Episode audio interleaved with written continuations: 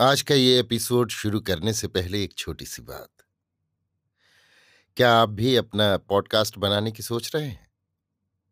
तो anchor try कीजिए। ये पॉडकास्ट बनाने का सबसे आसान तरीका है।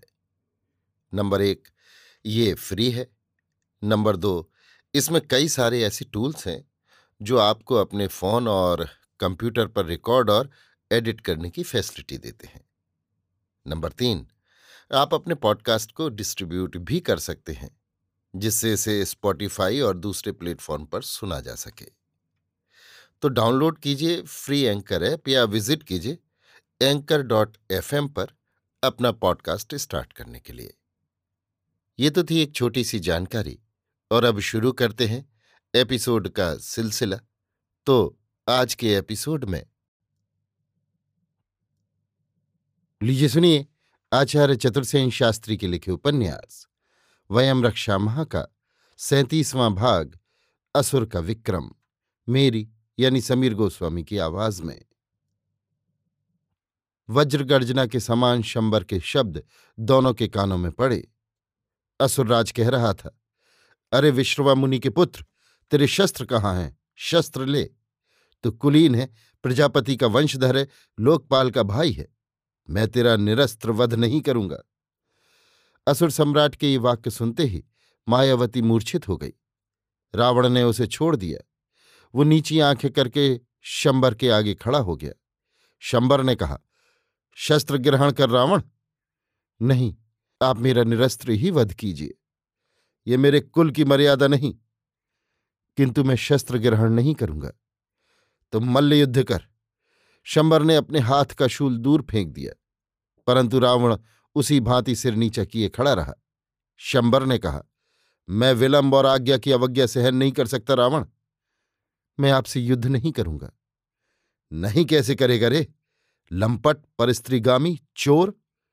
असुर ने एक लात मारी। लात खाकर रावण भूमि पर जा गिरा। असुर ने कहा, युद्ध कर। नहीं, किंतु तुम अब मेरा वध करो असुरराज वध नहीं, पाद प्रहार करूँगा। पाद प्रहार नहीं, अनुग्रह माँगता हूँ, तुम मेरा वध करो। परंतु असुरराज ने फिर रावण की छाती पर लात मारी। इस बार रावण लात खाकर गिरा नहीं, दो कदम पीछे हट गया। उसने कहा, असुर शंबर, अब बस करो, बहुत हुआ, दोष निवारण हो गया, मैं तुम्हें क्षमा करता हूँ, अब मुझे जाने दो।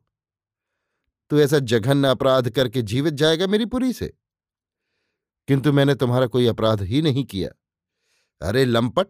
अपराध नहीं किया। तूने क्या मेरी स्त्री से बलात्कार की चेष्टा नहीं की? स्त्री और पृथ्वी वीर भोग्या हैं। फिर असुरों की स्त्रियों पर किसी का एक अधिकार नहीं। वे सभी के लिए है। किंतु मेरी ये लात केवल तेरे लिए है। असुर ने फिर रावण के वक्ष पर लात मारी। इस बार रावण ने असुर का पैर पकड़कर उसे अपने सिर के चारों ओर घुमाकर दूर फेंक दिया। शंबर घूमते हुए चक्र की भांति एक धनुष दूर जा गिरा इस बीच रावण ने अपना कोठार उठा लिया। शंबर भी उठकर शूल लेकर रावण पर झपटा। उसने भरपूर वेग से शूल रावण के ऊपर फेंका।